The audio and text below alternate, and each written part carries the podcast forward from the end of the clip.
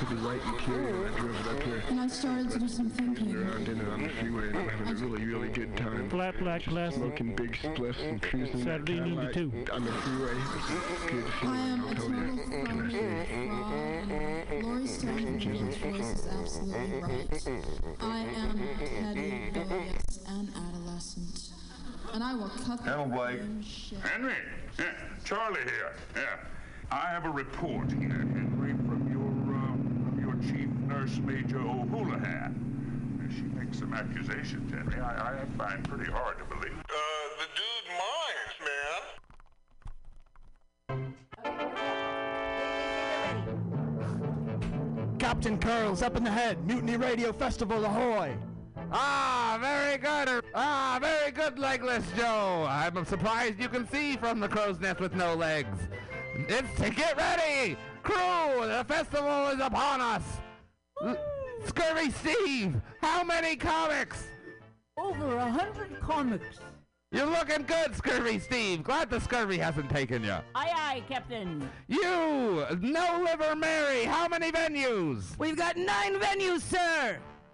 And you, boy, what's your name? Very good. And finally, Eleven Fingers Sally. What about the tickets? You can find all of your tickets on Eventbrite, sir. Check out www.mutinyradio.fm. Arr. What is that? I don't know what a website is. I'm a pirate. but f- quick to the festival. All sails ahead. Pirate noises. Ambiance.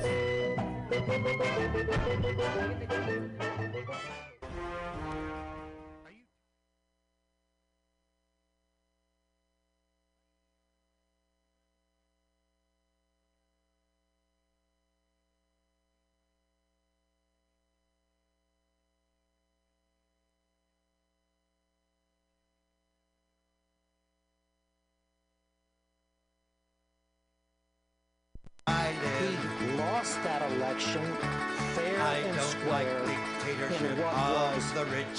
we now know, I don't like bureaucrats telling me what to eat. in American history. I don't like police dogs sniffing round my feet. I don't like communist censorship of my books. Like Marxists complaining about my looks. I don't like Castro insulting members of my sex. Leftists insisting we got the mystic fix. I don't like capitalists selling me gasoline coke. Multinationals burning Amazon trees to smoke. Corporation take over media mind. I don't like the top bananas that are robbing Guatemala banks blind. I don't like the KGB, Gulag, concentration camps. I don't like the Maoist Cambodian death dance. 15 million were killed by Stalin, the terrorist horde. Our red revolution forevermore. I don't like anarchists screaming love is free. I don't like the CIA, they killed John Kennedy. Paranoid tanks sit in Prague and Hungary.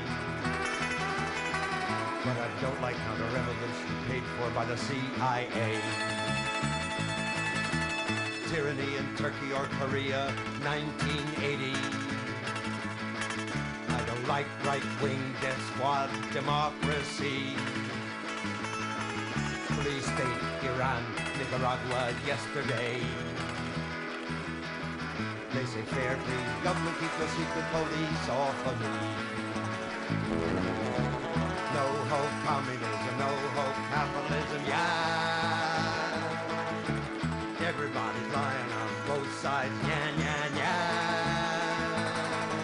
the bloody iron curtain of American military power is a mirror image of Russia's red Babel Tower. Jesus Christ was spotless but was crucified by the mob. Law and order Herod's hired soldiers did the job. Flower power's fine, but innocence has got no protection. The man who shot John Lennon had a hero worshipper's connection. The moral of the song is that the world is in a horrible place. Scientific industry devours the human race.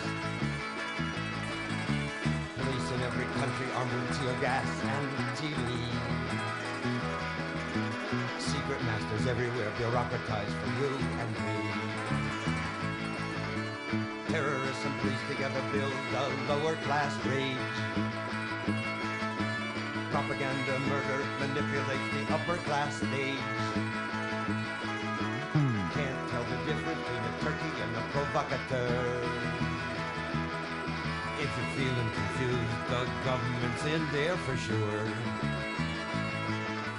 Aware, aware,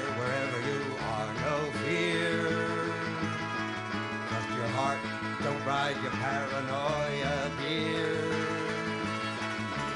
Breathe together with an ordinary mind. Armed humor, and help enlighten, woe mankind.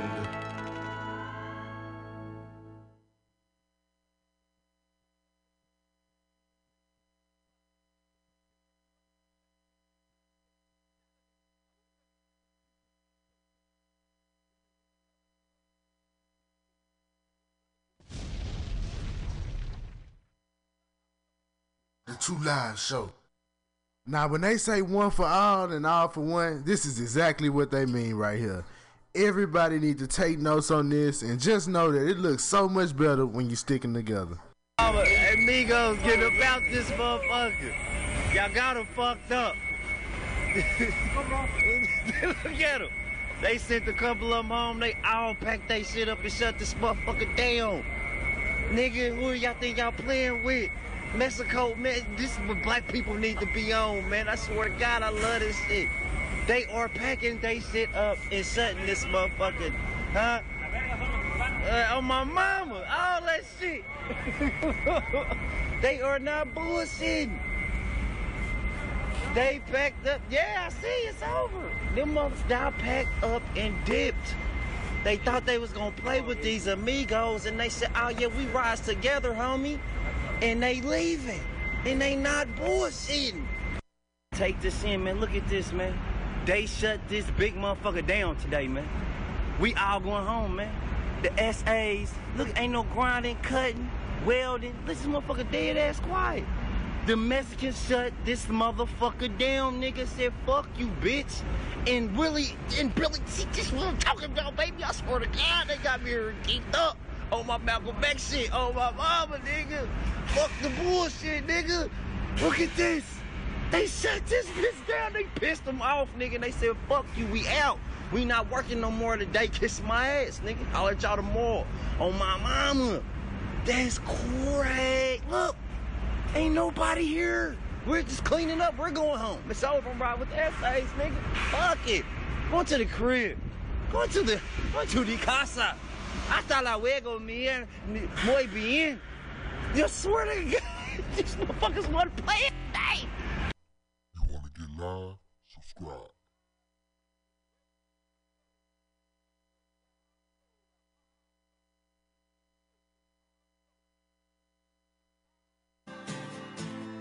living in the wasteland of the free.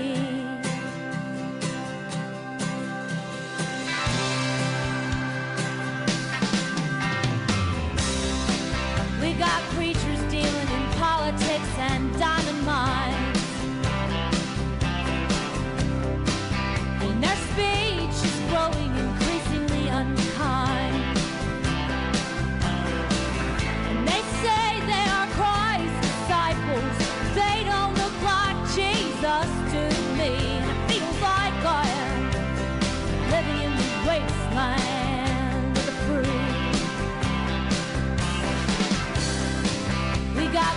Politicians running races on corporate cash.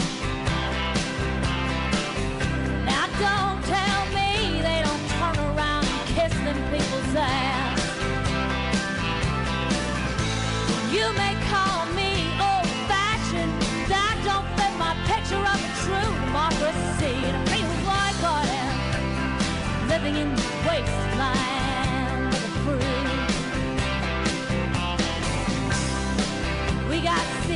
CEOs making 200 times the workers' pay.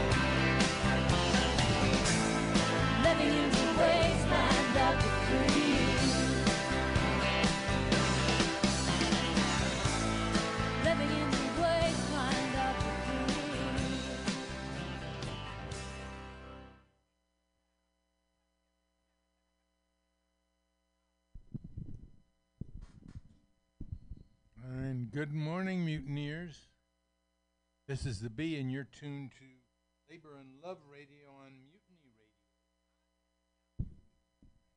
Our studio is here on 2781 21st Street. Come on down. Come on down to Mutiny and find your voice. That was unique. Start off our show today. First of all, welcome Hope you had good work. Hope it works out for you. We're here to tell you how it is. If one person gets a dollar they didn't work for, someone else worked for a dollar they didn't get. If you don't have a seat at the table, the negotiating table, that is, where you work, you're on the menu. And never, but never let anyone into your heart who is not a friend of labor. It's only a waste of time. Okay, we're going to get right into it.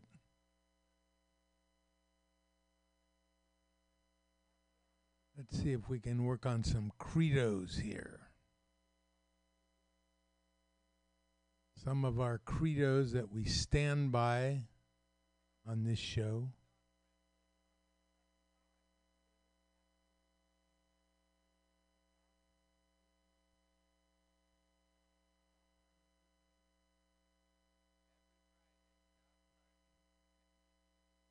George Sand,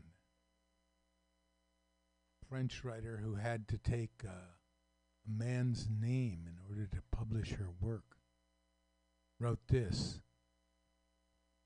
Humanity is outraged in me and with me. We must not dissimulate nor try to forget this indignation which is one of the most passionate forms of love. So, where you see illegal injustice, be indignant, raise your voice, work to make the world better. People are being treated badly. That's a on all of us. George Sand. I don't want this how to publish on Amazon.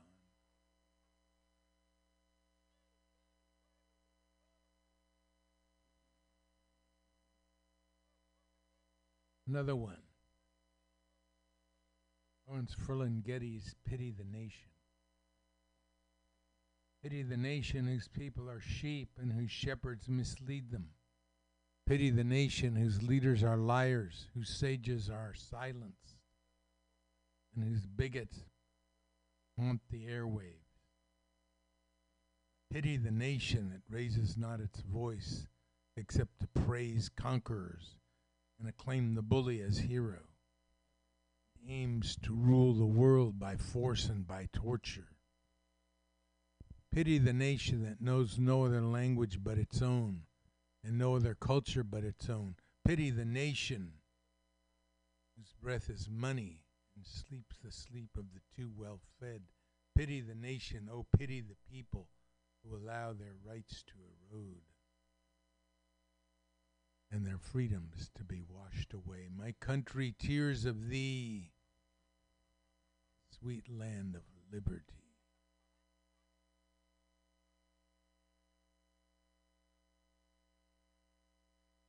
Okay. This is Facebook.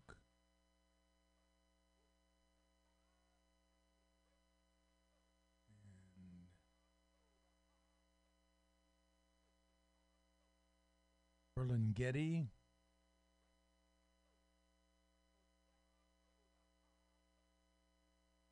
Whenever I get into Facebook, I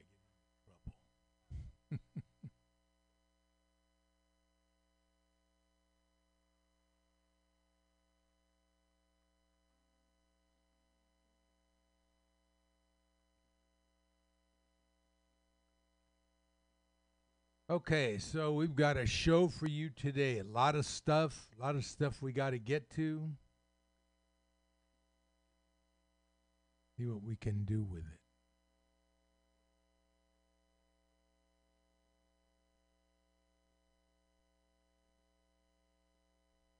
First of all, that set was Capitol Air by Allen Ginsberg. Towards the end of his career, he became a rock and roll singer. That's one of his uh, rock and roll songs, Capitol Air. Followed that up with one of my favorite two minutes on This was a situation in a distribution site, I believe in Indiana.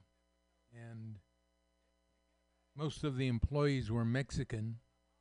And one day the boss, the, the Mexican workers elected some representatives and went to the management and said there was this guy who was abusive and who was treating them poorly. The company promptly fired all the representatives who came to see it, as companies do. And when all the Mexican workers heard about this, they walked off the job.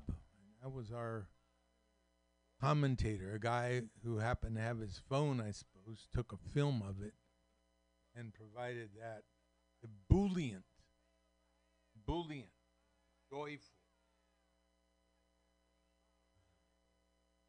commentary on the walk off. Okay, we're going to. The last song we heard was Iris DeMent and uh, with a beautiful protest song, Wasteland of the Free, talking about the injustices and where problems origin greed. Today is close to the anniversary of the murder of a Chicano journalist, named Ruben Salazar, in 1968. Why his case is still a live issue for a lot of Chicanos. Teamsters ratified a contract. What's that about? What did they get? What did they give up? Hollywood is still on strike now, 113 days in.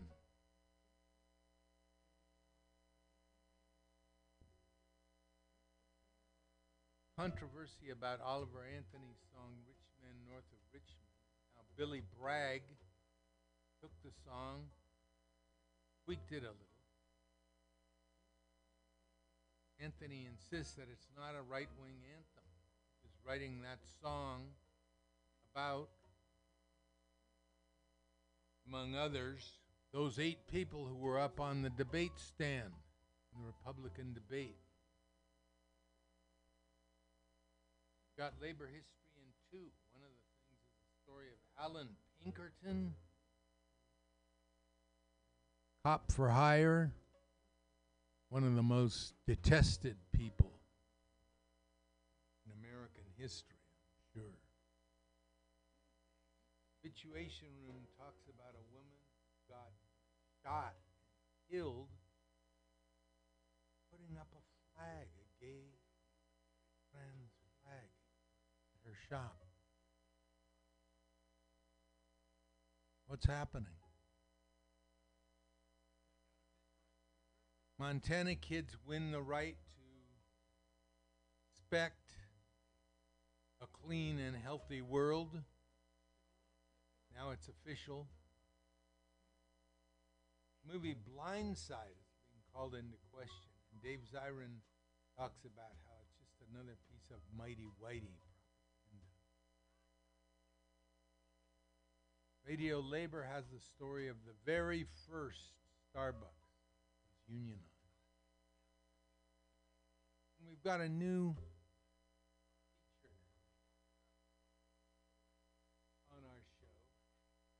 called Labor School. And a book called Just Cause talks about conflicts at work and what your rights are and what you can expect from arbiter.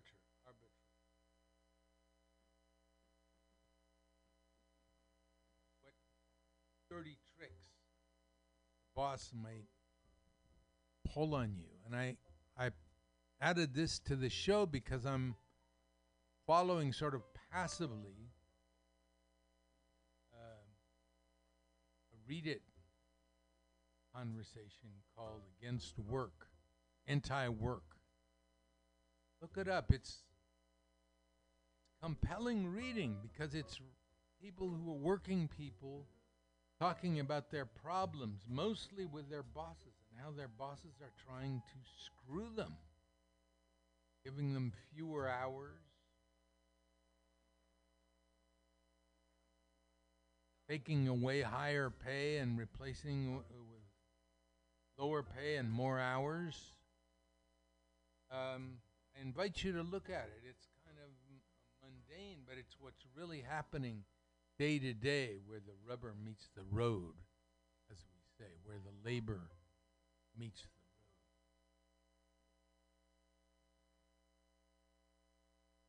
road. Okay, so let's get to it.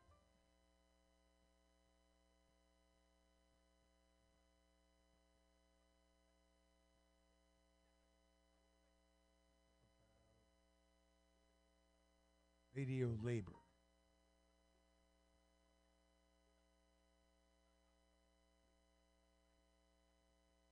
This is Solidarity News on Radio Labour. First Starbucks. This is a Radio Labor report recorded on Thursday, June 15th, 2023. I'm Mark Boulanger. On December 9th, 2021, we won the first Starbucks union in the US at my store.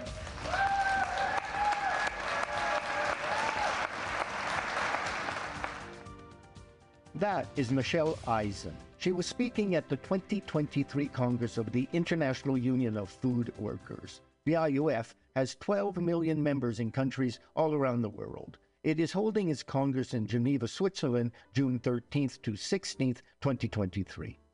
I started with Starbucks in 2010. I'm a production stage manager in the theater industry, and I needed a flexible day job that would provide me with health benefits.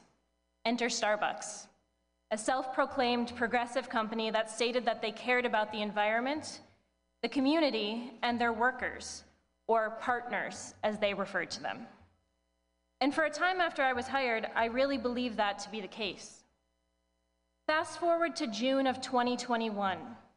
I, like hundreds of thousands of service workers in the US, worked through the bulk of the COVID pandemic in customer facing positions, putting ourselves and our families at risk daily. And in almost all cases, the companies that we worked for completely failed us. We were called essential, but we were treated as disposable. And I was done. I didn't know where I was going, but I knew I could not continue to work for a company that so blatantly undervalued its partners. At most, I had a few months left in me. Right before I was planning to leave, I received a text from one of my fellow workers. She asked if we could meet for a coffee after one of our shifts that week, which I thought was odd because we literally serve coffee all day. But I agreed, and it was at that meeting that she asked me what I thought about the possibility of Starbucks unionizing. To which I replied I'd never thought about it. I didn't know much about organized labor, but I did know that it included very little of the service industry and even less of the fast food service industry. But in spite of that, I asked her to tell me everything she could.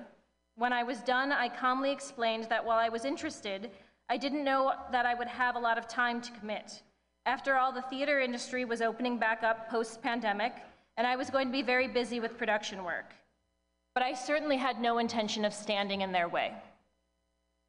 Then, about a week after we filed our union petition, I was called into my first anti union meeting with corporate. We sat in a circle at a hotel conference room and listened to Rossann Williams, the then president of Starbucks North America, tell us that we were all partners and that the company had already given us so much, and at the same time, she was threatening us. And I saw the looks on the faces of my coworkers as we were being bullied and manipulated into voting against our best interests. And that's the moment I realized that I could not take a passive role in this fight. That not actively working against my fellow workers was not the same as standing with them. They concluded the meeting by saying they were just giving us the facts, and that if we wanted more information about the union, we should contact a union rep. So I raised my hand and I said, I'm one of the partner organizers, and I'd be happy to answer any questions any of you may have. And there was no turning back from there. On December 9th, 2021, we won the first Starbucks union in the US at my store.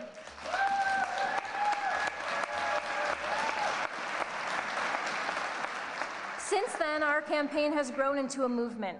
As of today, we have over 320 unionized locations across the US, encompassing about 8,000 newly organized workers, with more joining every day. I've been told many times that our campaign is different, that it is unlike organizing campaigns of the past. And while that's true in some ways, it's more accurate to say that what Starbucks workers are doing is an extension of what many worker organizers throughout labor history have already done. We've been able to harness social media and video platforms to talk with workers across the country and globe, and these have been invaluable tools. But the most important lesson of our success is that the basic elements of organizing are the same as they were 100 years ago. Our movement is rooted in the, in the ability to connect with one another on a human level, through the interests we share in our workplaces and industries. Using those techniques refined from previous organizing efforts, we have created a campaign that is largely worker led. We refer to them as partner organizers. That means workers from organized stores connecting and helping workers organize at other stores. We also play large roles in other aspects of the campaign, such as communications, broader strategy questions, and media. I mentioned earlier how little I knew about organized labor before my involvement with this campaign but that I knew it included very little of the fast food service industry. In large part, that was because it's an industry that has been long thought to be unorganizable for a multitude of reasons. Some of the most apparent being the average age of the workforce, very young, and the notoriously high turnover rate, both of which can seem like a deterrent to unions hoping to organize these workers. But I'd like to take this opportunity to remind people that there have been other industries in history that also fit this description and were also once thought to be a lost cause, but are now highly organized. Meatpacking and home care industries being just two examples. Like many low wage industries, there is a pervasive way of thinking that has been drilled into most food service workers that the jobs are unskilled, that we don't deserve fair wages and safe working conditions, that being disrespected regularly is just part of the job, and if we don't like it, we can work somewhere else. Anybody who has ever spent a day on the floor in one of these cafes can tell you that these jobs are far from unskilled. Our labor is valuable. It brings in billions of dollars a year for Starbucks, and without our labor, the business would simply cease to exist. And the same can be said for every large corporation that makes up this industry. I hope that this movement is a small step in changing that way of thinking. Despite this overwhelmingly negative response from Starbucks and companies like them, we have found ourselves at the forefront of a new labor movement. Workers recognize their power and are choosing to stand together to demand change, not only for themselves and the situation at present, but for future workers in their industry. This generation of workers is looking to solve workplace issues for the long term. We want our industry to be a career for those who choose that, not just a stop along the way. By fixing the workplace issues that lead to high turnover and allowing for worker retention, we can truly create an environment where a democratic workplace can thrive, leading to a strong, lasting union. But it takes a lot of support to organize an industry like ours, and a lot of unions would consider our campaign too big a risk to take on. Fortunately for us, Workers United and SEIU have been willing to take on that challenge in the US.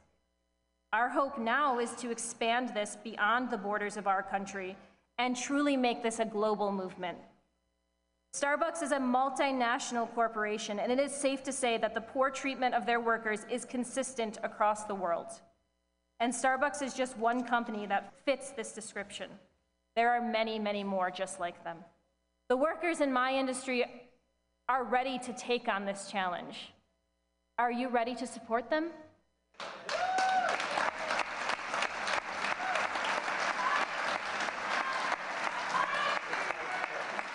I'm often asked what it will take to win this fight.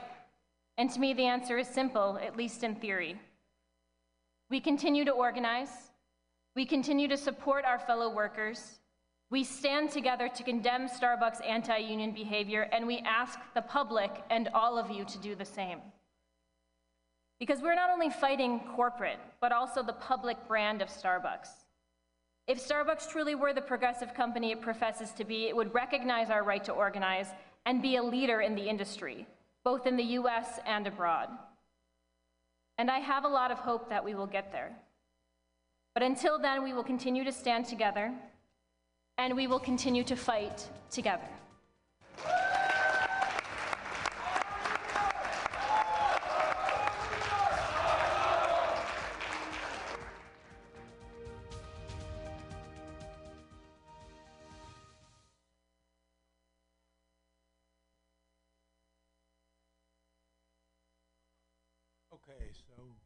That was the organizer of the first uh, Starbucks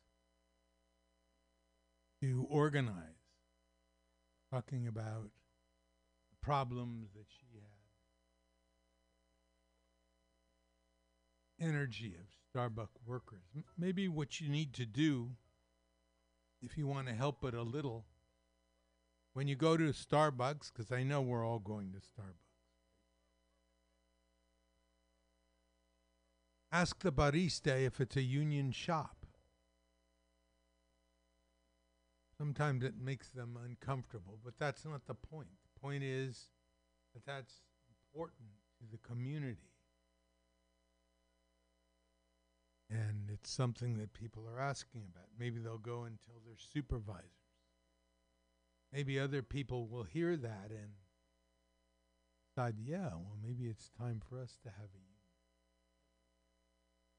Anyway, go on to the writers' strike.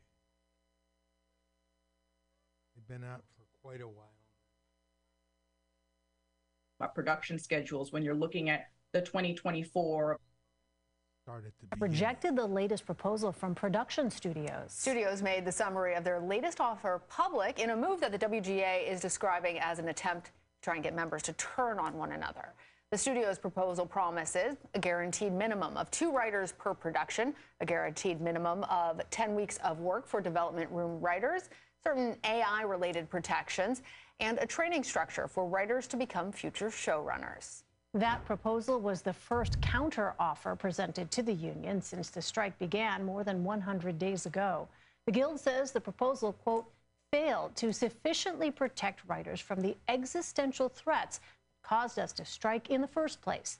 The WGA also represents writers here at CBS News, but they are under a different contract and are not on strike. Elaine Low joins us now. She's a staff writer for The Ankler. Uh, so, Elaine, we've listed some of what was in that counter proposal from the studios. Talk to us about why the union rejected it. Was there any hope that it was actually going to gain traction? What, what really was the sticking point? So, for context, going into this week, the mood was pretty hopeful. The studios and the writers had met about four or five times over the last couple of weeks. Uh, for the first time in the 100 plus days that the writers have been on strike since May. So it seemed like there was really progress going. And when the studios released their full suite of proposals Tuesday night, uh, that came as a surprise to uh, many of the writers because both sides had promised to be on media blackout. And aside from the proposals themselves, that move was seen as a tactic to try and circumvent uh, the writers and try and to divide them. As for the proposals themselves, as uh, WGA leadership put it themselves, it was, quote, not nothing, yet not nearly enough. And they believe it doesn't go far enough in order to help codify some of the protections that they're looking for in order to preserve the writer's room and to preserve the profession as they see it now. So, what about making that latest offer public? Is that creating a rift among union members? Actually, if the intention was to create a rift, it backfired, and the writers have been, it seems, more unified than ever. There was a very strong outcry over that tactic Tuesday night, although although a source close to the studios that I spoke to said that uh, the uh, intent for the AMPTP, which represents the major studios like Netflix and Disney and Warner Brothers, for them to release it was actually to show everyone that they had been trying to make progress, that they had been trying to work more toward the middle uh, from their initial position in May. Uh, but again, the writers uh, did not take to that well and see, see it as a, an attempt at a divisive tactic. Well, the WGA says this is the first counteroffer it's received from the studios. Uh, Does this open the pathway for both sides to continue working together at the bargaining table? And I think the other question that everybody wants to know is what does this mean in terms of when our favorite shows might be able to return? Are we still looking at, uh, at a complete like unknown on that point? Well, when it comes to the consumer, uh, from what I understand, a lot of folks have been saying if this thing goes past mid September, if this goes into the fall, then it really causes massive delays. When you're talking about uh, getting writers' rooms in gear, when you're talking about production schedules, when you're looking at the 2024 box office schedule or TV schedules, and things wind up getting bottlenecked and having to be pushed. And I was just talking to an actor yesterday who said essentially when it comes to uh, auditions and booking things, her entire year is shot. And that's not an uncommon sentiment that you'll hear among folks on the studio side as well when it comes to planning, uh, because we're already, we may only be in August uh, and only two thirds of the way through the year. But essentially, this town kind of goes dark after Thanksgiving. Uh, so you're looking at a very limited amount of time for when there's a contract and for that to be ratified by membership and to get the whole Hollywood machine back in action again. All right, Elaine Low. Elaine, thank you.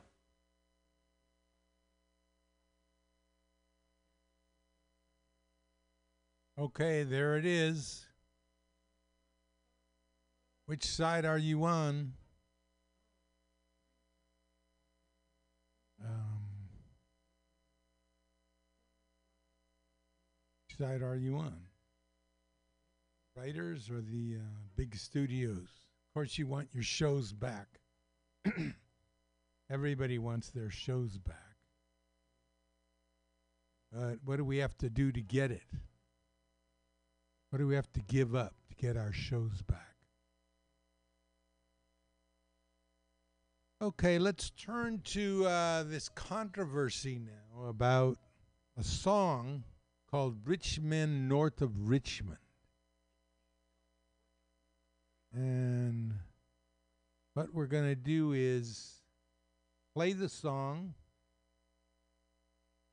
and play Billy Bra- Bragg's changes that he put into it, and then what the guys are saying, what people are saying. Here's the song itself. I've been selling my soul, working all day, overtime hours for bullshit pay, so I can sit out here and waste my life away. Drag back home and drown my troubles away. It's a damn shame what the world's gotten to for people like me, people like you. Wish I could just wake up and it not be true, but it is. Oh, it is living in the new world with an whole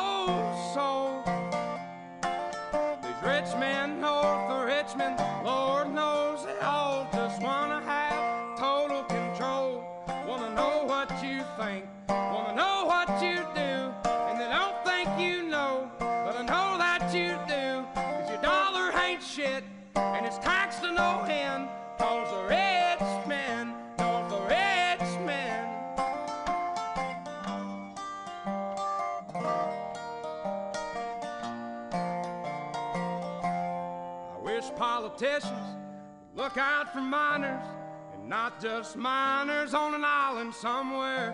Lord, we got folks in the street, ain't got nothing to eat, and the obese milking welfare. Well, God, if you're five foot three and you're 300 pounds, taxes ought not to pay for your bags of fudge rounds. Young men are putting themselves six feet in the ground, cause all this damn country does is keep on kicking them.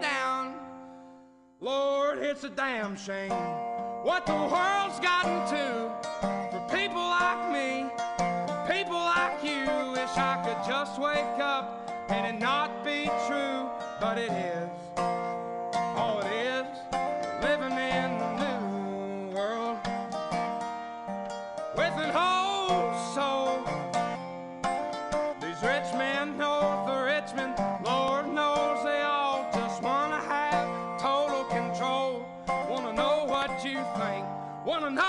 you do, and they don't think you know, but I know that you do, cause your dollar ain't shit, and it's taxed to no end, cause the rich men know the rich men.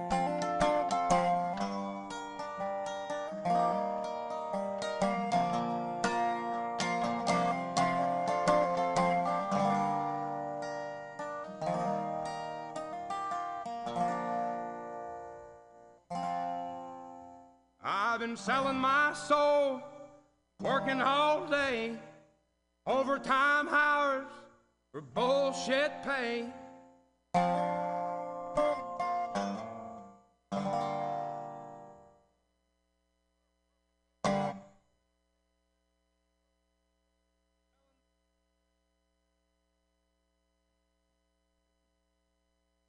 Now here's Billy Bragg's comment on the song.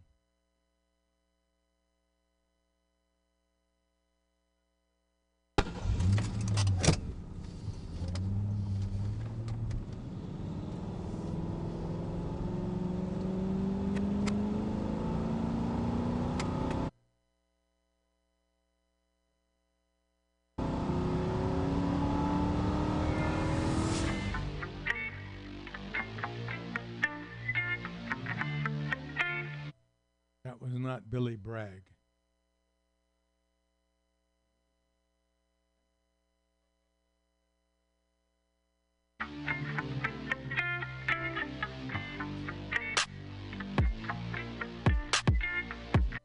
Billy Bragg, welcome to you. I mean, there was a lot in uh, Oliver Anthony's song that you quite liked. I mean, there, there are a lot of attacks, for example, on big businesses and, and the salaries they pay.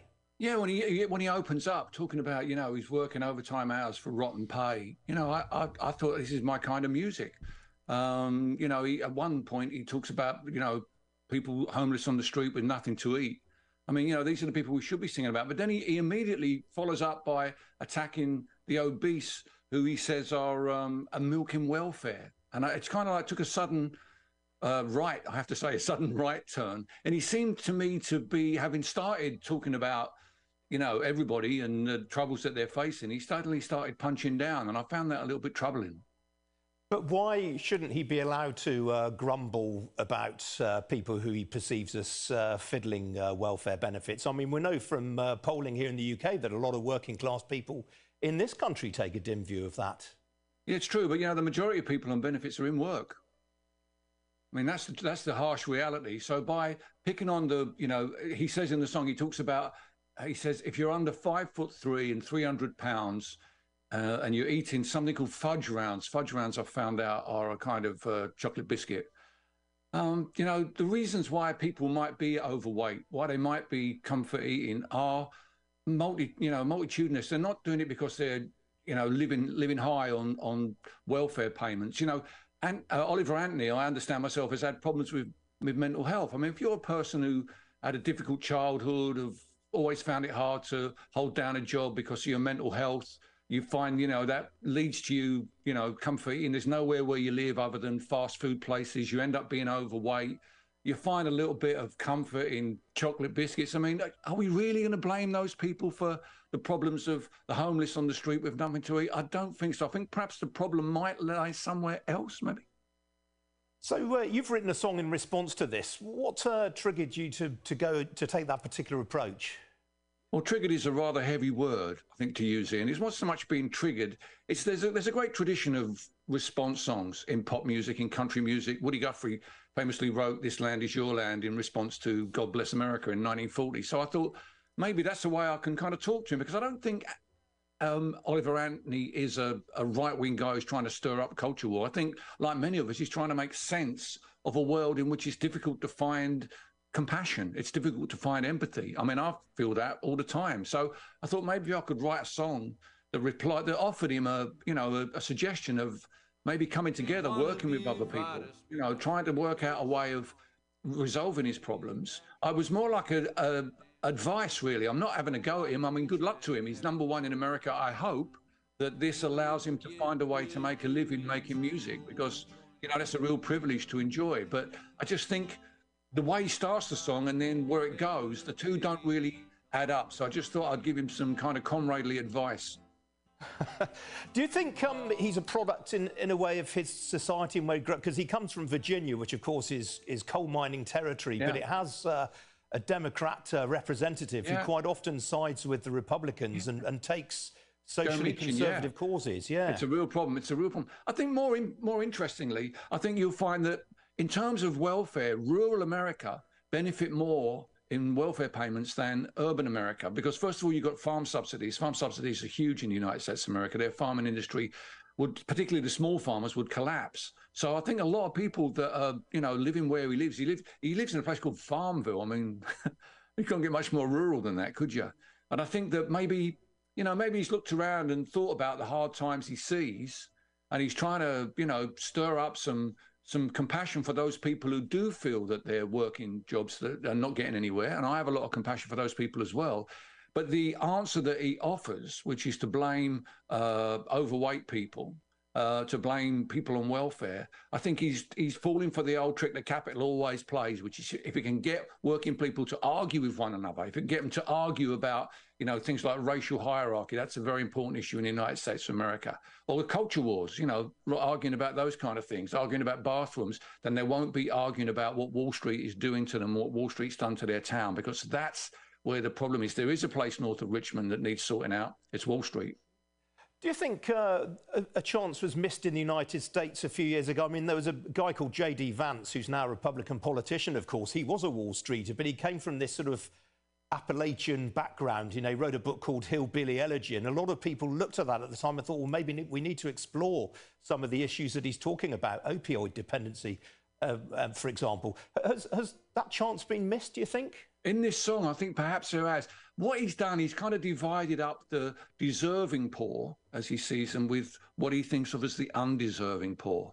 And I think that's really pernicious to do that. You know, if people are having a hard time, they need a bit of help. As I say in the song, you know, we're not going to punch down to people in need. Uh, we're not going to punch down to people who need a bit of understanding and some solidarity. And I think, unfortunately, you know, in a country as divided as the United States of America, a little bit more understanding between those people north and south of Richmond would really come in handy. And and I, and I don't think he does it intentionally. This is the thing, as I say, I've got nothing against Anthony um, and he's where he's coming from, but un, unintentionally, I think he's helped to stir up that division rather than ameliorate it. And I don't think that was in, his intention. Of what he said about his politics, he said he's pretty much a down the middle of the aisle kind of guy. So I don't think he was particularly going out there to stir up shit like that Jason Aldean song about um, try that in a small town. I mean, that really was a, you know, a, someone who was trying to cause division. But I think Anthony uh, has just kind of put forward his ideas. He's not really just made the, the connections. And I was hoping with my song to be able to help him to make those connections. Billy, I must just apologise because you said a rude word there. So apologies to any of the uh, viewers who might have been offended by Did that. I? Um, I'm, I'm so sorry. I do apologise myself. I didn't even realise I said it. I'm so sorry. I'll have to go back and look what it was. Oh, I'm so sorry about that. what did I say? Socialism? Uh, no, no, it was a, a four-letter word. Um, what about um, you, you, the union movement? I mean, you, you've been singing about the unions for uh, 40 years or more. You know, there was a power, in, there's a power in the union, and, and so on. How, how do you gauge the, the health of the union movement globally right now? Well, I think people are getting more organised. I mean, you know, I've, earlier this year, I was every week I was playing on a different uh, picket line. You know, the Royal College of Nursing were out on strike for the very first time. I was working with um, uh, the uh, ambulance drivers. I was out on strike with those. The teachers as well, obviously been out on strike. And it was the same the last time I was in the United States of America. I was uh, did a, a, gig on a, a, a um, picket line outside of Starbucks, a branch of Starbucks. And those those were, you know, they were kids. I mean, I know I'm an old guy, know I'm 65, but the people organising there were all under 30. Some of them were under 20. And I think this is the way it is, particularly for the younger generations who realise that they are not going to be as um, as well off or better off than their parents. They're looking around and thinking themselves, well, what can we do about this? And one of the things they can do, it doesn't solve all your problems, but one of the things you can do is organise in the workplace so you have a little bit of agency over your life. So you have a little bit of agency over the, the amount of um, shifts you have to work, what your hours are, what the health and safety is. These are really, really important things. And in the US, I mean, they, they have a lot of anti-union laws. So that's a really, really important issue to be putting across to people as a way of resolving or at least addressing their problems. Okay, Billy, we've got to leave it there. 65's the new 45, by the way. I wouldn't worry about that. Good to talk to you. Thank you, mate. Okay, there's Billy Bragg responding to Oliver Anthony. And um, I'd like to get Oliver Anthony. Read this, this statement, I guess is what we call it. The singer Oliver Anthony, whose song Rich Men of Richmond, north of Richmond, soared to the top of the Billboard sales chart, released a YouTube video on Friday denouncing Republicans and conservative outlets for co opting his song. Let's see what he's got to say.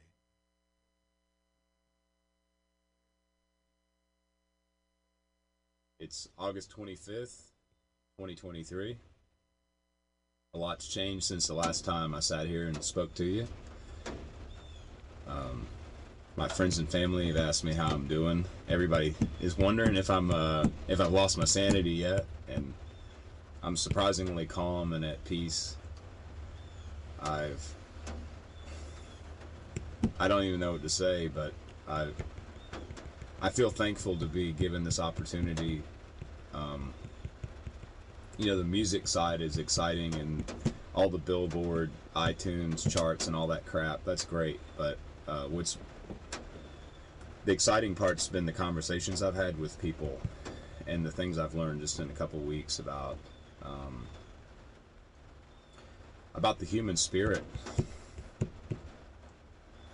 and um, and and about all sorts of other things, the music industry and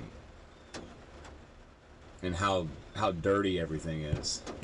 Like it's it's worse than you think. So I don't know what the future looks like for me. I'm not really too concerned about the future. I'm living in the present. And I'm I just have to have I just have to have the discernment to make the right decisions from here on out because um, I think about that guy who was sitting here a few weeks ago talking to you and uh, the most important thing and the most important thing to me is not leaving him behind.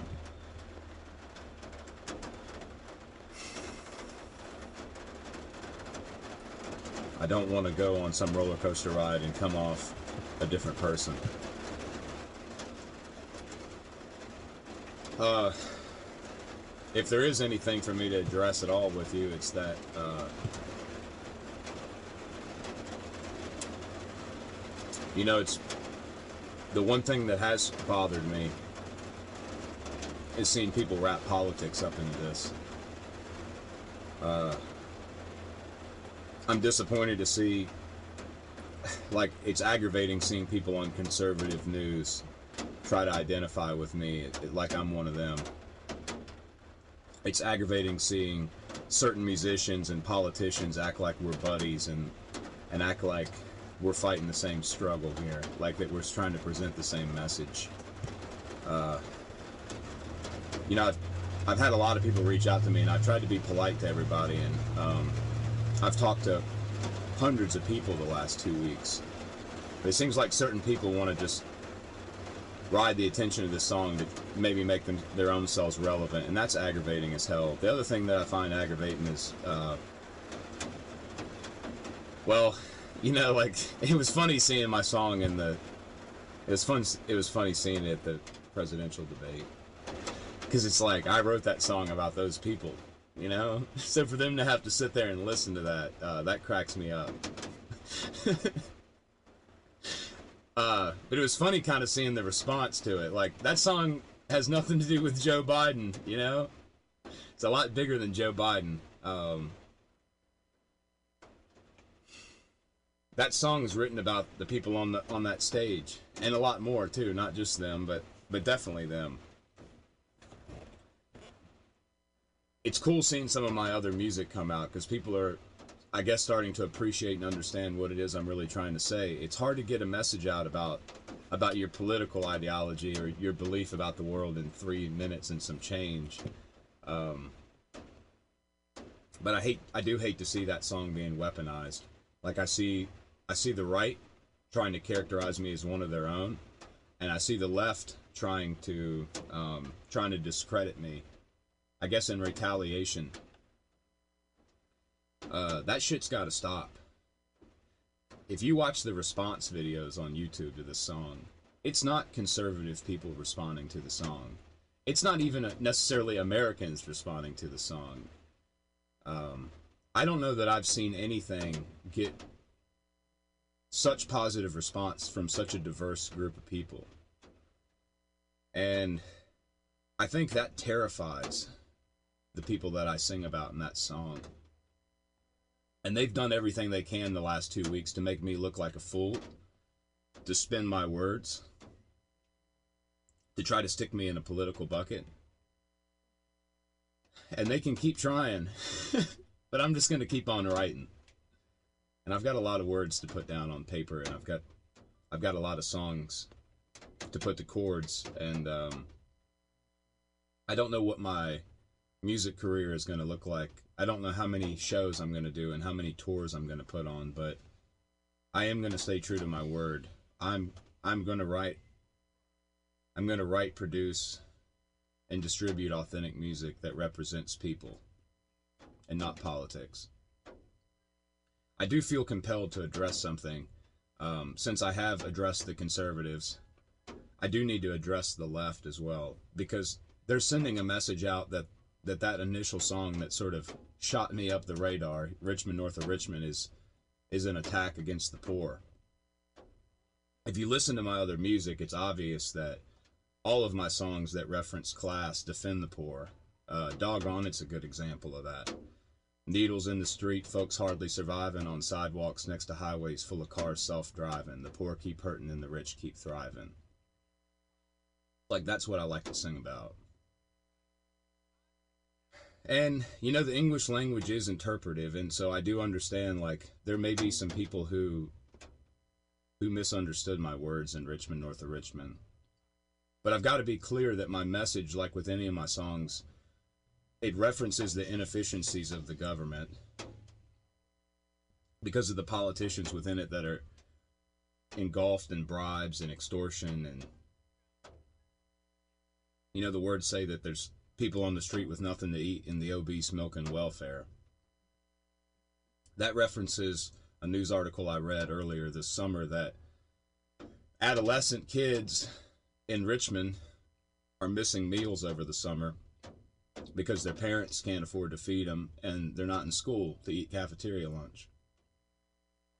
And meanwhile, I think like 30 or 40% of the food bought with welfare or EBT money is um, is in a classification of like snack food and soda. I think 10% spent on soda, and I want to say like 20 or 30% spent on junk food. And that's not the fault of those people. Uh, welfare only makes up a, a small percentage of our budget. You know, we can we can fuel a proxy war in a foreign land, but we can't take care of our own. That's all the song's trying to say. It's just saying that the government takes people who are needy dependent and makes them needy independent.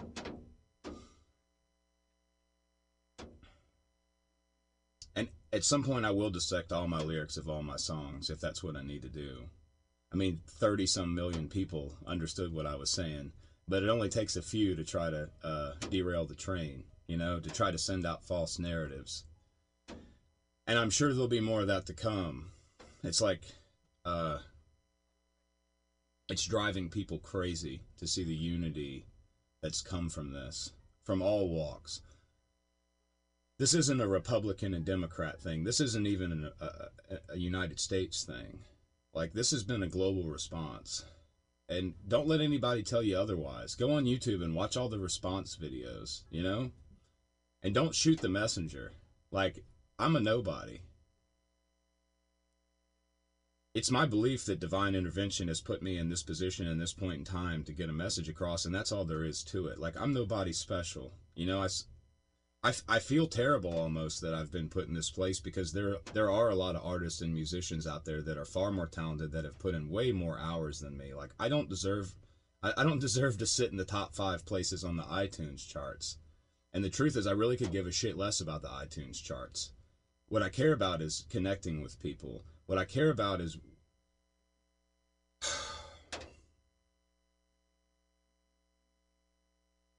I don't I don't know what this country is going to look like in 10 or 20 years if things don't change. I don't know what this world's going to look like. And like something has to be done about it, you know? There's been too many people die. There's been too many people sacrifice everything they've had. People die before they even before they're even 18, you know? Just for us to all sit here and just do the stupid shit it is that we do every day that keeps us all all beat down and divided like that's what I want to see stop. And I'm going to do everything I can to influence that at all costs. Even if it does um even if it does throw my world upside down, it's what it's well worth it. But for now I'm hanging in there and I'm I'm doing what I can. And and I I really appreciate everybody who's along for the ride. So uh there's a lot more to come and I'm excited for it. And I, I'll see you on the next one.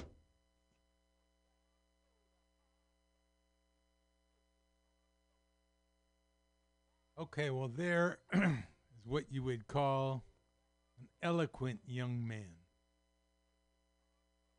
And he is singing about the things we talk about on this show about selling your soul. I want to get Billy Bragg back here. This is Billy Bragg's response to the song, and it's called Rich Men Earning North of a Million.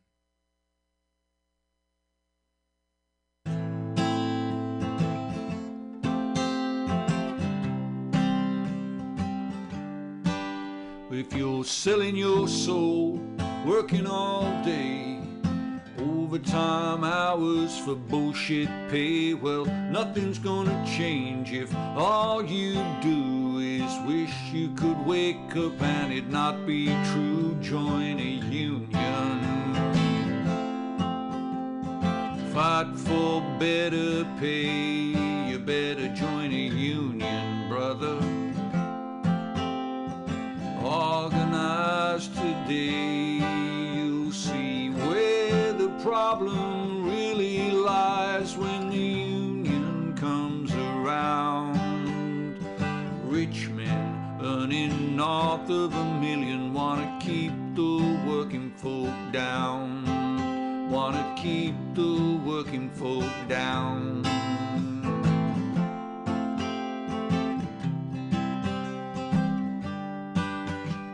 Form a union, you'll soon find that working people are all of one kind. So we ain't gonna punch down on those who need a bit of understanding and some solidarity. That ain't right, friend. If you're struggling with your health and you're putting on the pounds, doctor gives you opiates to help you get around. Well, wouldn't it be better for folks like you and me if medicine was subsidized and healthcare was free? Join a union.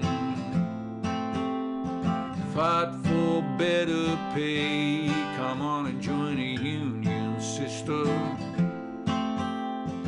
organized today. It comes down to the self same thing if you're black or white or brown. Rich men earning north of a million wanna keep the working folk down.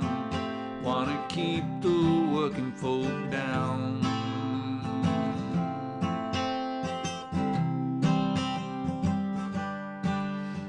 Know your culture wars are there to distract while libertarian billionaires avoid paying tax. You want to talk about bathrooms while the floodwaters rise. The forest is on fire and the wind burns our eyes. Ah! Something's wrong here.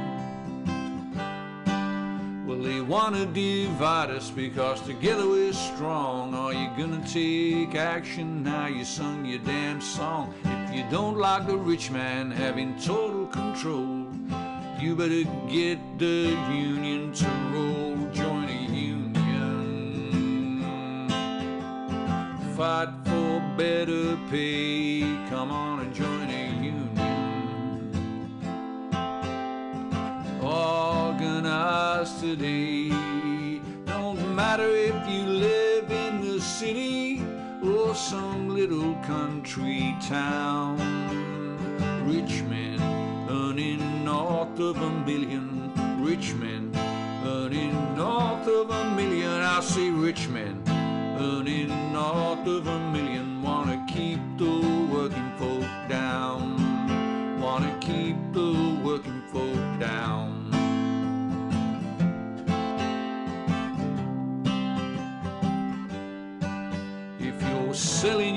soul and you're working all day, overtime hours for bullshit pay, join a union.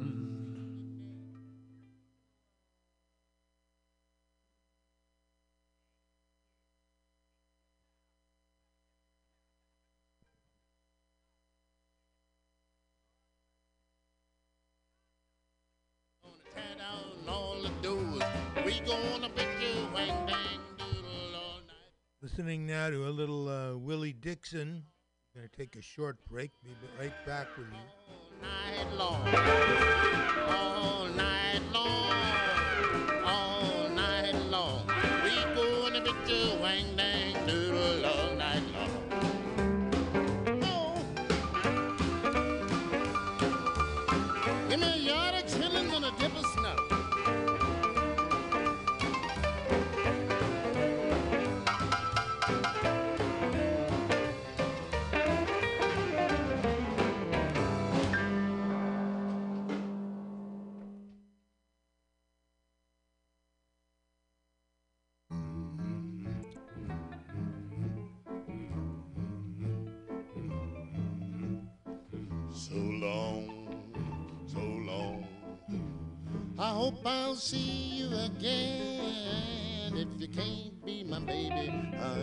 won't you be my friend?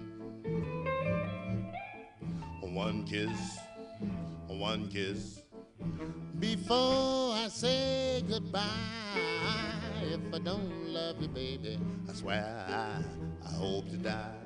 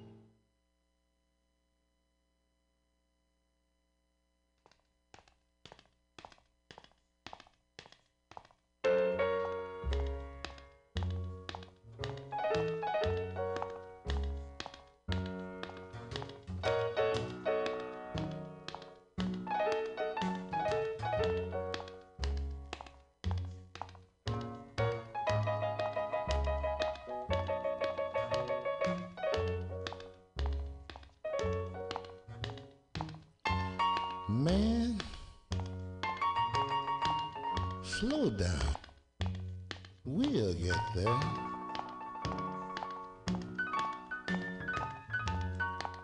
Take your time. Don't walk so fast.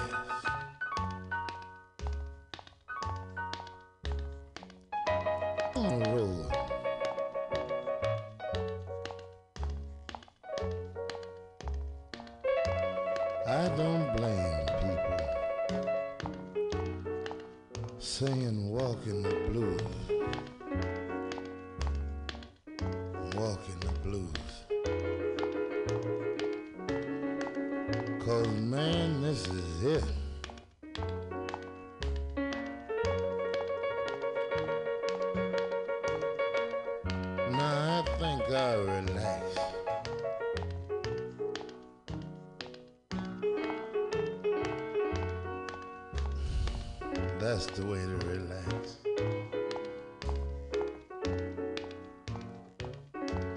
Now watch this.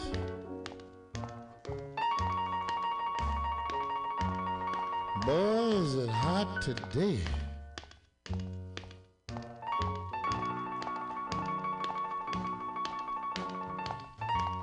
All you got to do is push.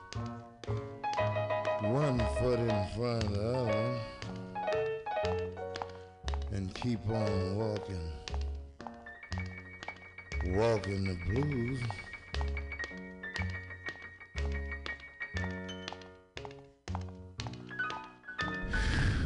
That's what I call gliding low.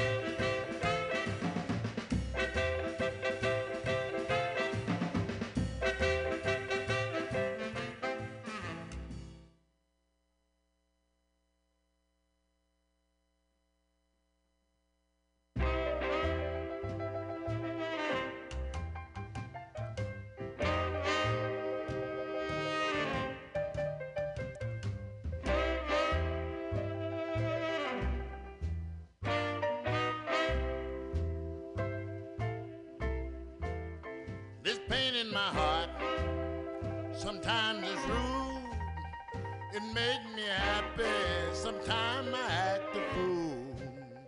This pain in my heart is only here for you. This pain in my heart, it makes me sigh. Sometimes I'm laughing again, it makes me cry. This pain in my heart makes you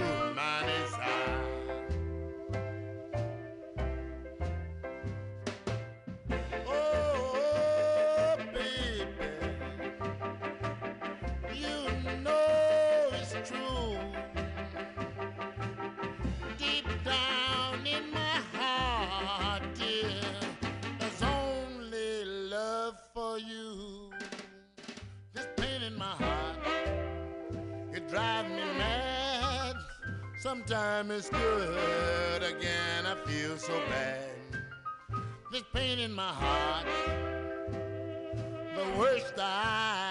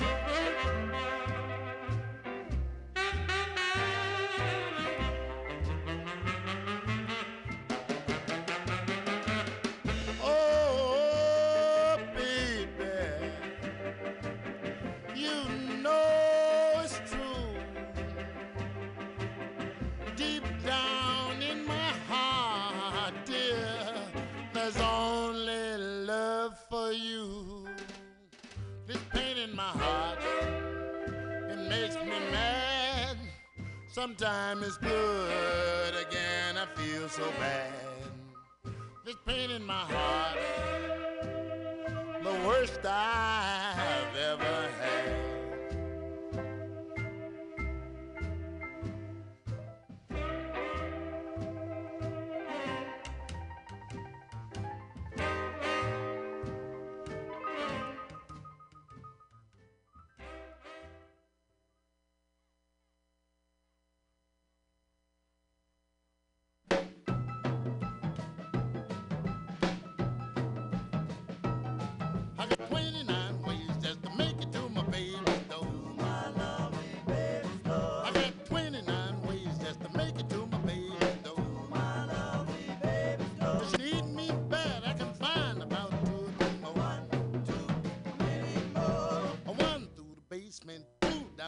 when the going get tough. I got a whole naked pit hidden door behind Grandpa's clock. I got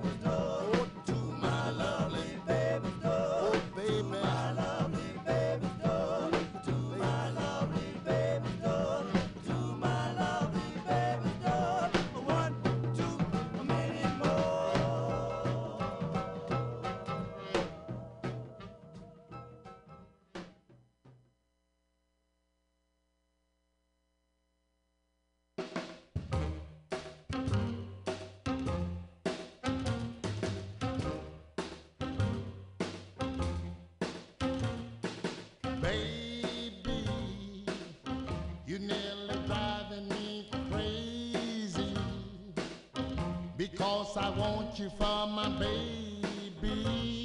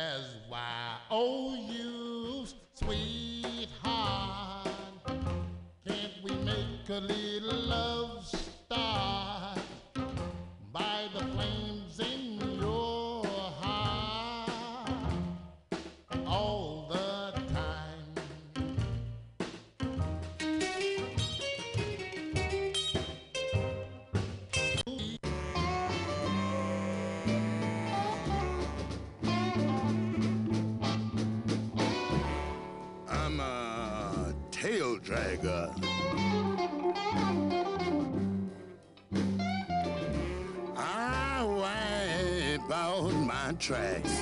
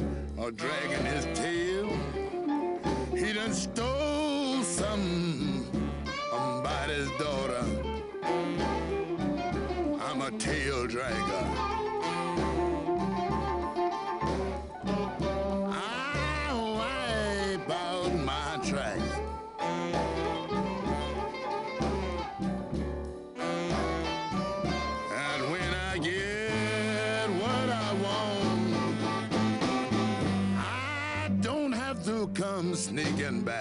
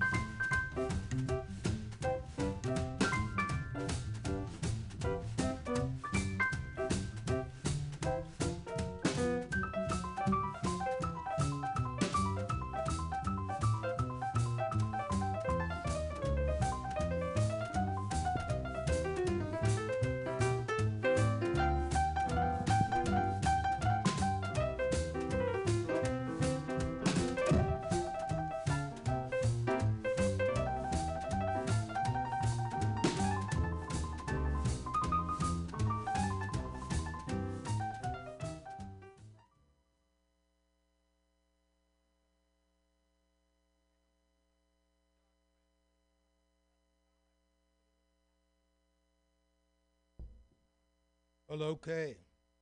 Was our interlude. I had to take care of some business. It's our interlude of Willie Dixon, our favorite conscientious objectors. Back now. And we just finished with Billy Bragg and uh, the whole controversy around the song Rich Men North of Richmond. The country is sick, okay? And we've got to look at it. A woman who was flying a flag. Well, let's just listen to Bituation. Called Hate Kills.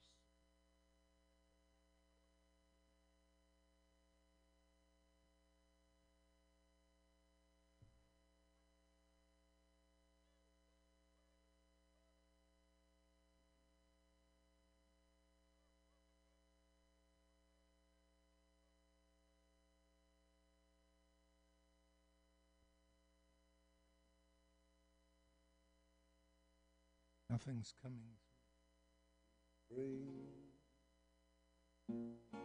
and a narrow mind.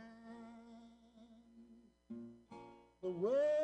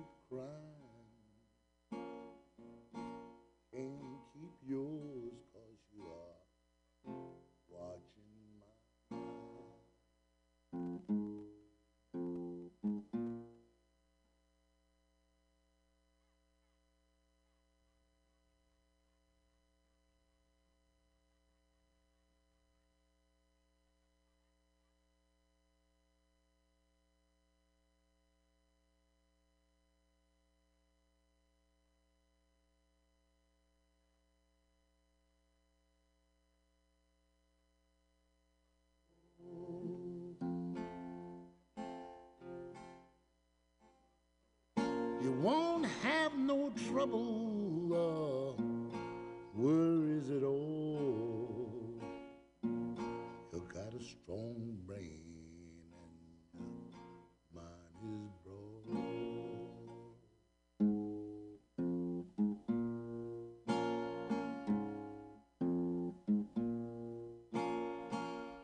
You know the strong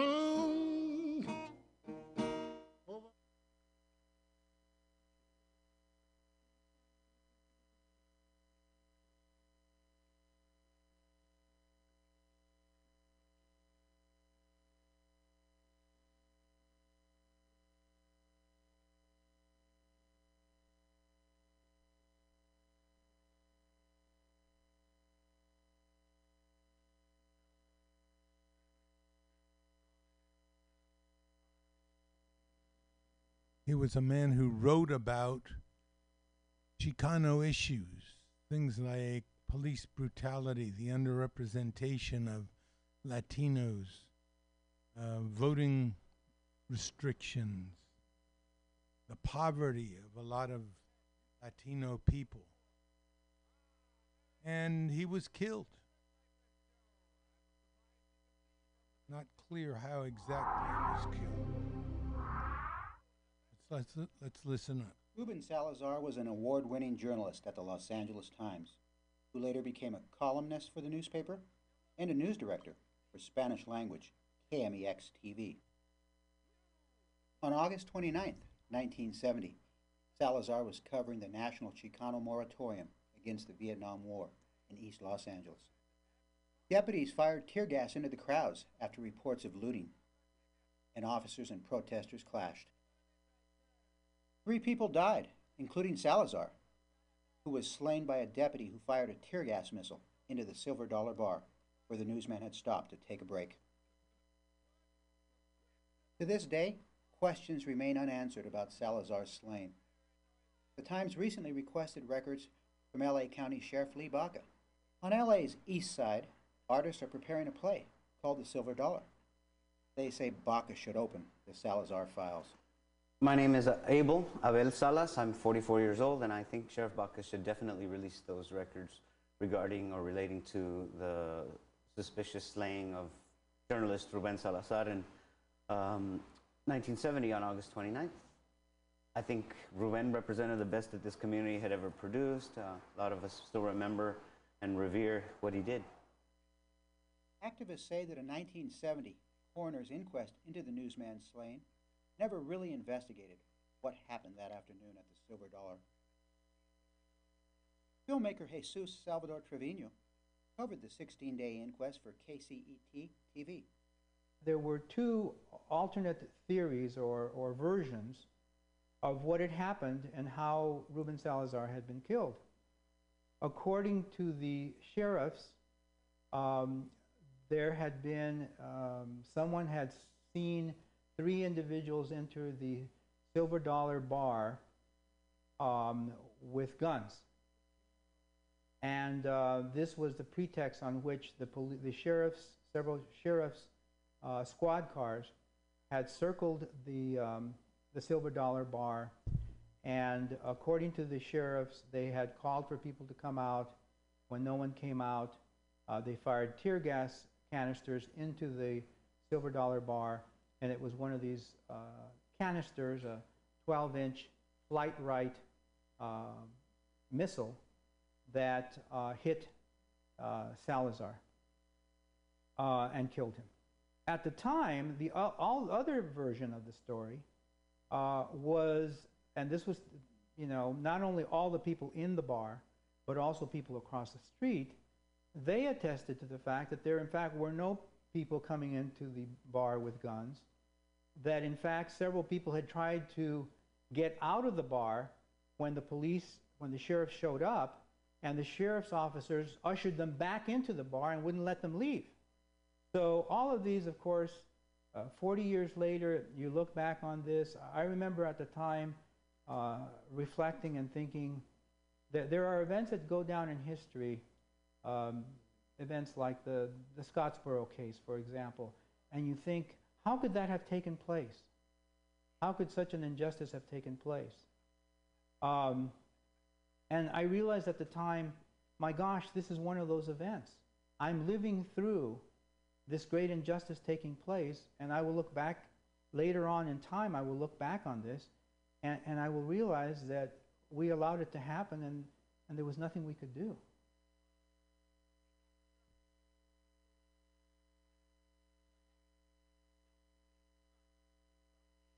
So that's the story of uh, Ruben Salazar. Still an open case. Still, people have questions about it. Still, there's, of course, the possibility that he was hunted down and murdered. Um, maybe he stepped on too many toes, huh? Okay, how Montana youth turned the tables and won an unprecedented victory. First time in U.S. history, a judge ruled young people have a right to a livable climate. Got Canadian wildfires, we got 100 degree waters off Florida, hurricanes hitting California, signs of an overheating globe are everywhere. It's such devastation. Youth climate activists in Montana have scored a precedent setting victory. For the first time in U.S. history, in U.S. history, a court has ruled that young people have the right to a livable climate. In Held versus the state of Montana, District Court Judge Kathy Seeley ruled the state must safeguard 16 young plaintiffs' right to a clean and healthful environment, which is protected by Montana's Constitution. Seeley also clarified that the climate crisis threatens this fundamental right. The ruling clarified the climate crisis threatens, and it overturned Montana House Bill 971 legislation passed earlier this year to prohibit state agencies from considering climate impacts for fossil fuel or other development projects. Who says that the legislatures are not in the pocket of the rich?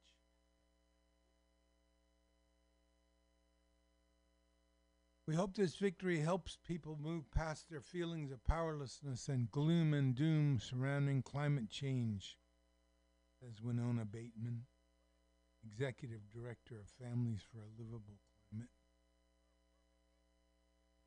It is notable that this first of its kind ruling by a court in the United States came from a major fossil fuel producing region. Montana is the country's fourth largest coal mining site. U.S. Energy Information. Constitution reads, adopted in 1972. The state and each person shall maintain and improve a clean and helpful environment in Montana, present and future generations. That's on the In These Times website.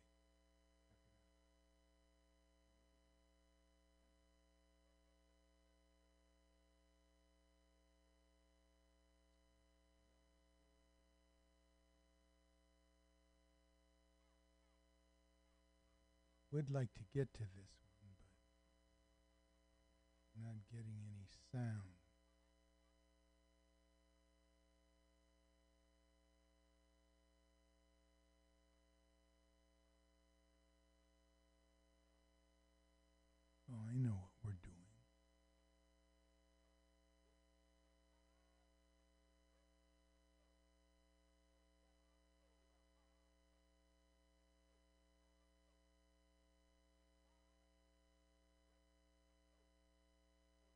Well, we're not getting it.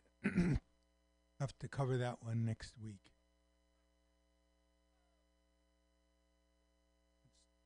Go out with and uh, next week we'll cover the Teamsters and their new pact. As for right now.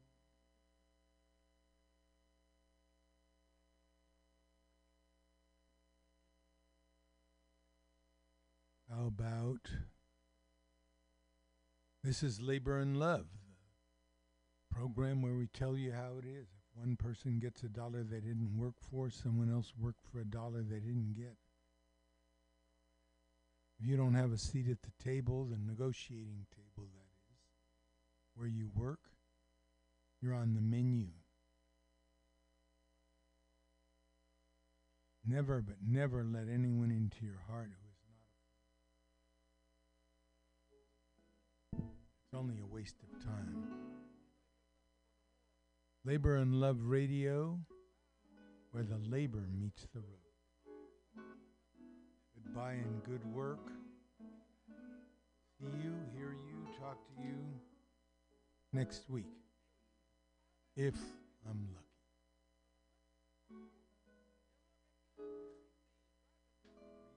Have unions is because people don't do the right thing. And we're going out with Kaori Miraji. I want to remind you about the delicious food at Los Jaritos. Well, it's not Los Jaritos. There's a whole story behind that. San Jalisco.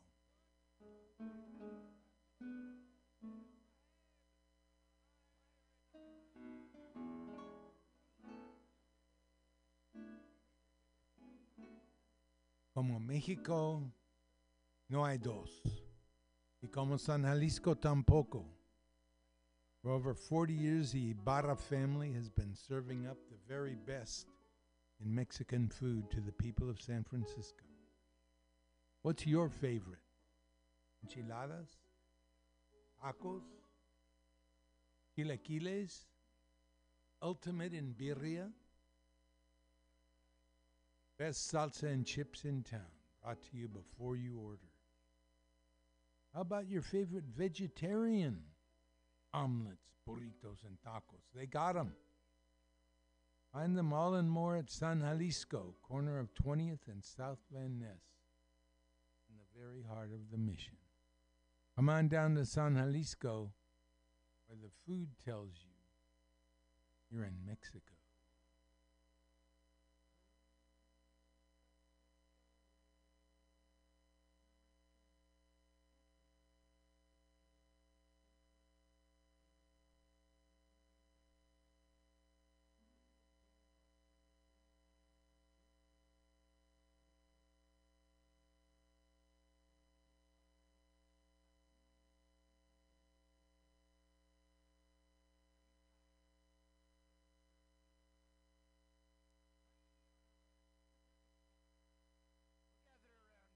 dogs and get aboard me pirate ship as we set sail for the seas of Mutiny mutinyradio.fm. From there, you can captain your own pirate ship as you sail through over 44 different shows for all of your listening pleasures. They've got live comedy to small business advice, LGBTQ friendly to sports, vinyl to gutter punk. MutinyRadio.fm has the best programming the internet ocean has to offer you. I bet my peg leg on it, or I ain't scurvy shit-faced McRat.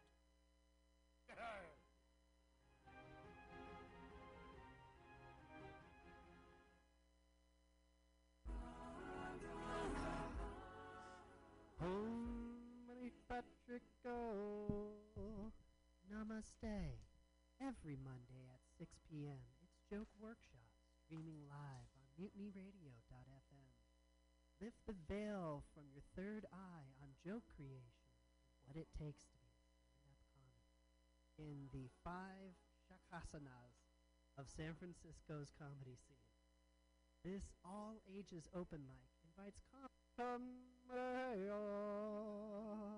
Oh, pre-sign by Venmoing two to five dollars at Mutiny Radio. Join us live for a small and special at the Mutiny Radio Studio and Gallery Performance Space, 2781 21st Street, at Florida Street in the deep, deep, deep mission. Every Monday at 6 p.m. Does my ponytail look cool? Thank you. Namaste. Tuesday used to be the most unlikely night for fun. But every week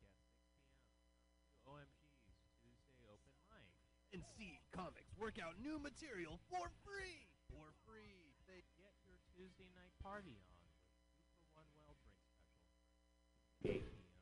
show. check out Eventbrite to reserve your free seat every Tuesday, 6 p.m.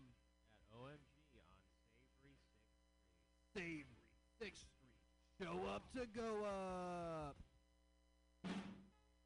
Hey, kids, it's your pal, Spider-Man. Sorry, Spiderman. Artemis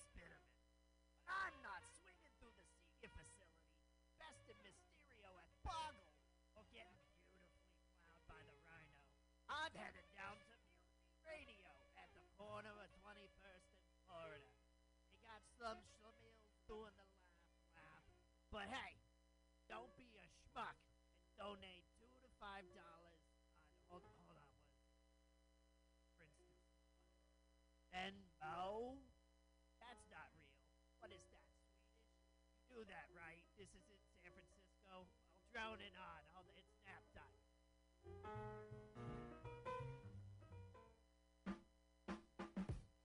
Weekly comedy at the best neighborhood bar in the city. Join your friends from Mutiny Radio every Thursday at 8 p.m. at the bar on Dolores, 29th and Dolores. Starting after any very important sports game that might happen to be on, you're guaranteed a night of laughter for free. And when paired with the drink specials and the nicest bartender in San Francisco, it'll become a Thursday ritual. Show up to go out for comics, and please reserve your free tickets on Eventbrite so we know you're coming to laugh. There is happy, happy hour uh, is when comedy is the cheapest. Happy Hour, the most free two hours, hour long comedy on the radio and internet streaming live. 2781 21st Street. Come down, be in the audience.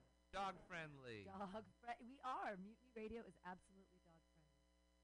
A dog party. Ain't no party like a dog party. A dog party at Mutiny Radio.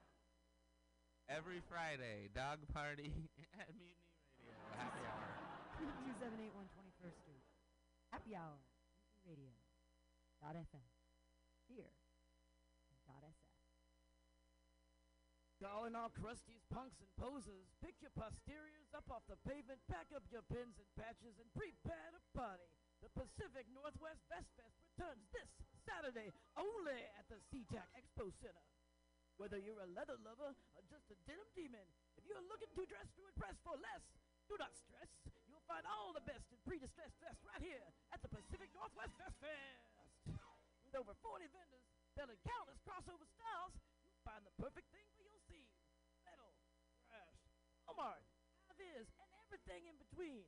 All in one place. One day only. Unless it's a jacket. You need a jacket, take your square ass somewhere else. Never pay for fabric you don't need.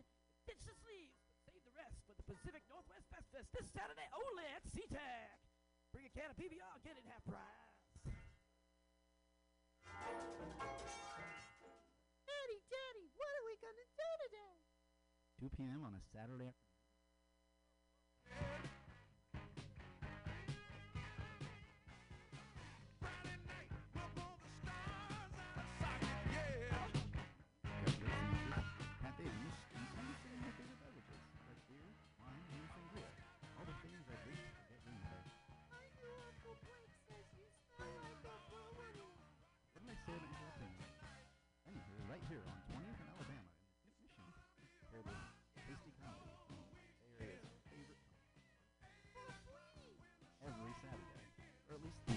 Two Saturdays a month with the Clint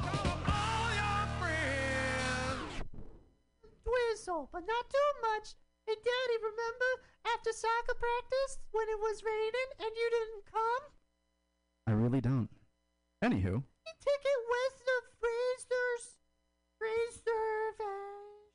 reservations on Eventbrite.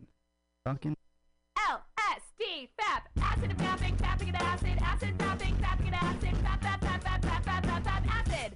Thank you. That song is called Acid and Fapping. San Francisco, Mutiny Radio. San Francisco, Mutiny Radio. Listen to live streaming radio or download a podcast and you can listen on the go. Listen to live streaming radio or download a podcast and you can listen on the go. San Francisco Mutiny Radio. San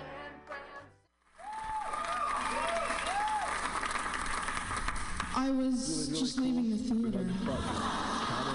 convertible 1969 gold Cadillac with the white interior. I drove it up here. And I started to do some thinking. Around in it on the freeway and I'm having a really, really good time. Flat black classic. Smoking big spliffs and cruising in that Saturday noon to Cadillac two. on the freeway. It's good I am a feeling. total phony fraud. Laurie Stone Voice is absolutely right. I am petty, rebellious, and adolescent. And I will cut the Hello, Blake. Henry, yeah, Charlie here. Yeah, I have a report here, Henry, from your uh, from your chief nurse, Major O'Houlihan. She makes some accusations, Henry. I, I find it really hard to believe. Uh, mine, man.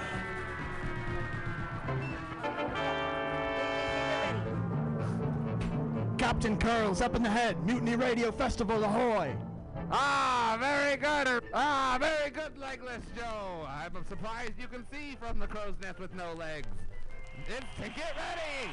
Crew, the festival is upon us.